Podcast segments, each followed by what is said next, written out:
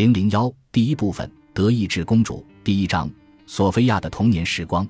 十八世纪的德意志诸侯割据，上流社会充斥着各种默默无闻、穷酸吝啬的贵族，他们的身影无处不在。安哈尔特则布斯特公国的克里斯蒂安·奥古斯都亲王跟这些人没有什么分别。奥古斯都亲王没有什么过人之处，不过他倒也并非一个令人担心的恶棍。事实上。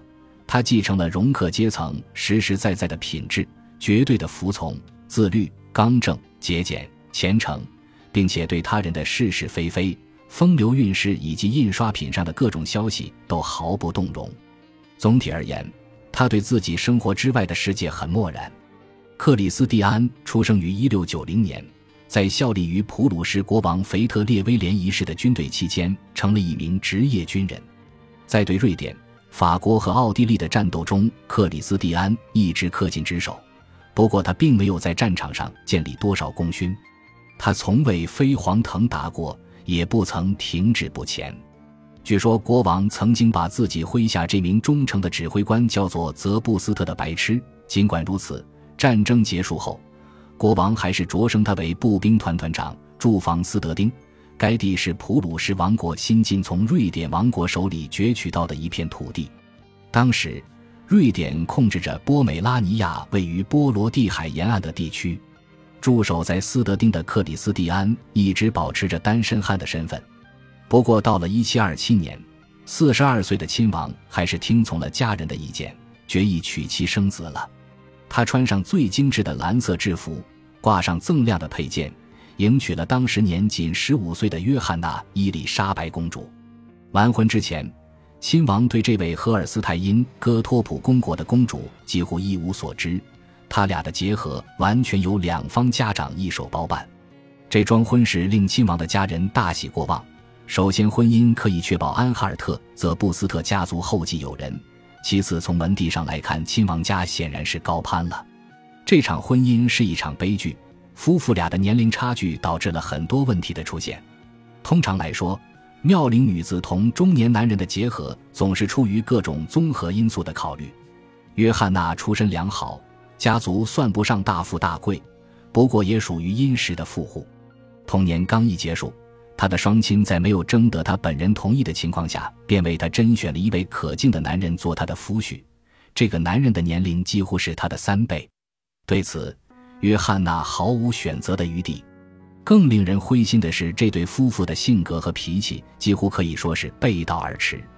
克里斯蒂安·奥古斯都单纯坦诚、严肃呆板，不喜欢社交，也不喜欢铺张浪费；而约翰娜则是一个头脑复杂、活泼好动的人，喜欢寻欢作乐和奢华的生活。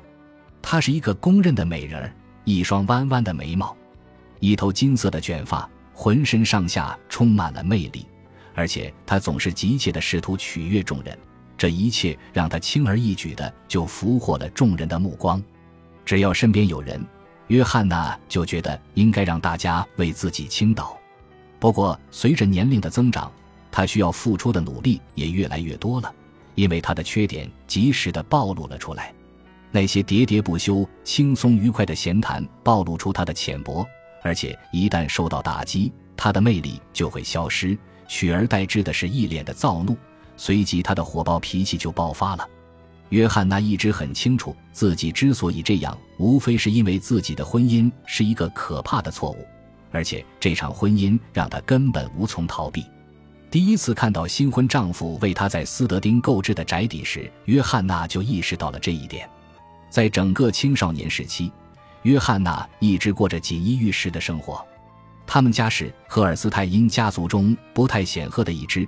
他的父亲是路德教在吕贝克地区的主教，家里总共育有十二个孩子。约翰娜被过继给他的教母无私的布伦瑞克公爵夫人抚养。在那个德意志北部地区最为奢华的宫廷中，约翰娜早就习惯了华丽的礼物、众多的仆从、舞会、歌剧、音乐会、焰火表演、集体狩猎以及没完没了的闲言碎语。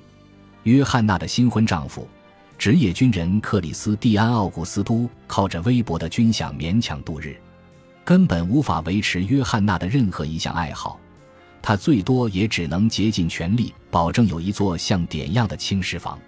那座房子坐落在一条卵石铺筑的小巷里，小巷常年经受着风吹雨淋。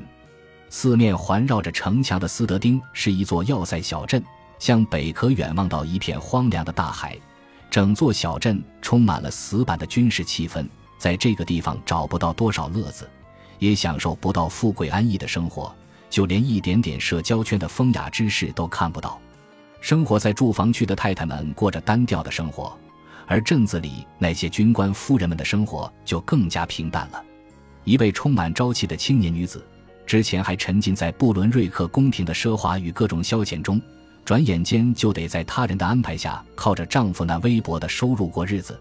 清教徒般的丈夫全身心投入在军队生活中，热爱拮据的生活，善于下达命令，却无法跟他人进行正常的交流。此外，他还一心巴望妻子能够实现。他对这桩婚事所给予的希望，为他产下一男半女。约翰娜尽了自己的最大的努力，虽然不开心，但他还是履行着妻子的职责。可是，在内心深处，她无时不渴望着重获自由，远离乏味的丈夫，摆脱贫困，逃离狭隘粗鄙的斯德丁。她一直认为自己理应过着更好的生活。就在婚后十八个月的时候，她怀孕了。十六岁的约翰娜还没有做好为人母的准备。面对这次怀孕，她只是一味地龟缩在自己的白日梦里。她憧憬着这个孩子将延续自己过去的生活，他们最终将有能力搬到大城市去，他自己也会徜徉在一条条宽阔的大道上，好让自己过去那些各夙愿得以实现。在他的白日梦里，约翰娜想当然的认为自己这次怀的及他的头生子一定是个男孩，这个孩子将继承父亲的爵位。更为重要的是，这个孩子必定相貌堂堂、超凡脱俗。在约翰娜的引导下，他将拥有光辉灿烂的职业生涯。约翰娜也将同他一道分享他的荣耀。一七二九年四月二十一日凌晨两点三十分，在波罗的海灰暗阴冷的拂晓时分，约翰娜分娩了。然而，小家伙却是一个女孩。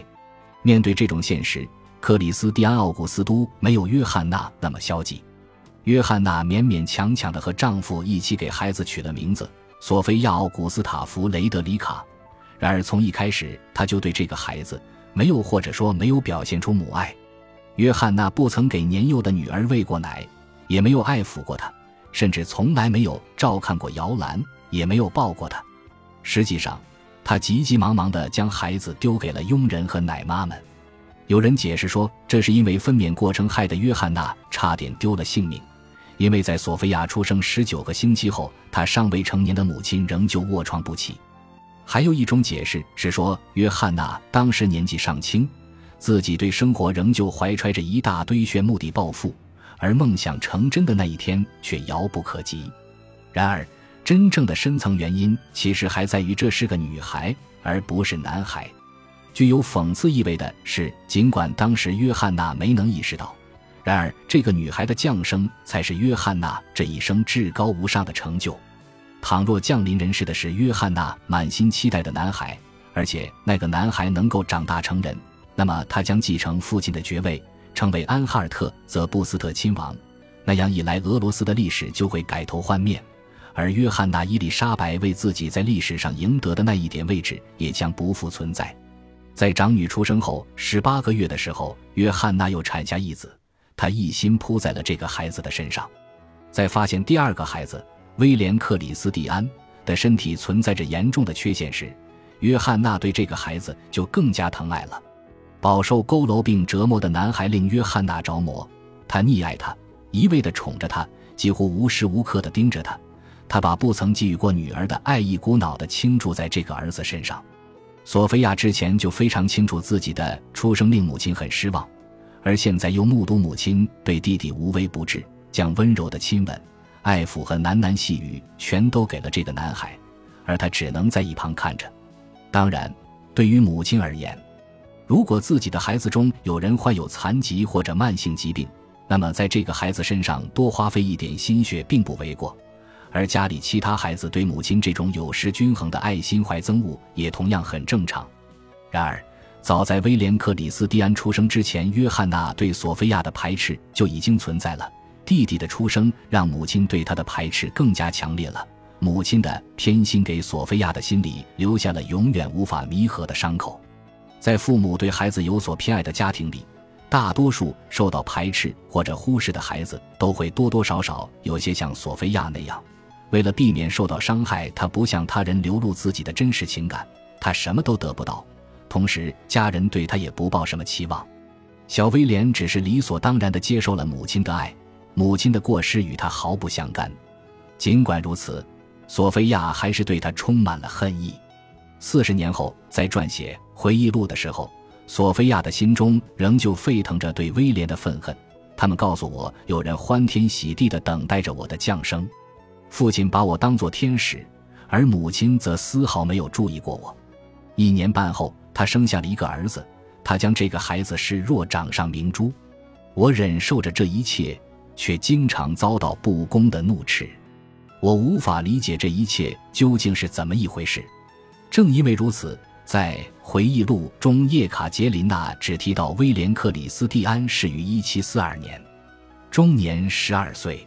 随后，叶卡捷琳娜冷漠地用寥寥数语对他做了一番记述。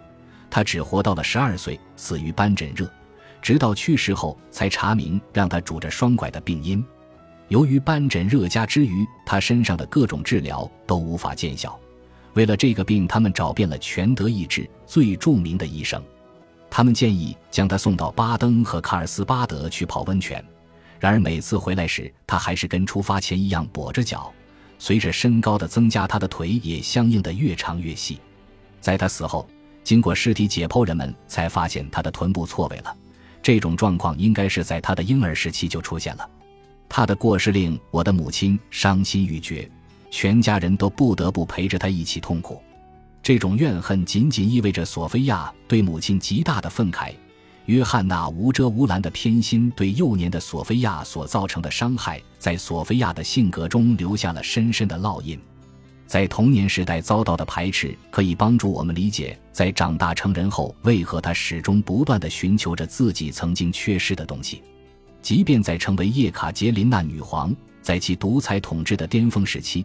她也仍旧希望人们不单单只是倾慕她非凡的智慧，或者因为考虑到女皇的身份而对她毕恭毕敬。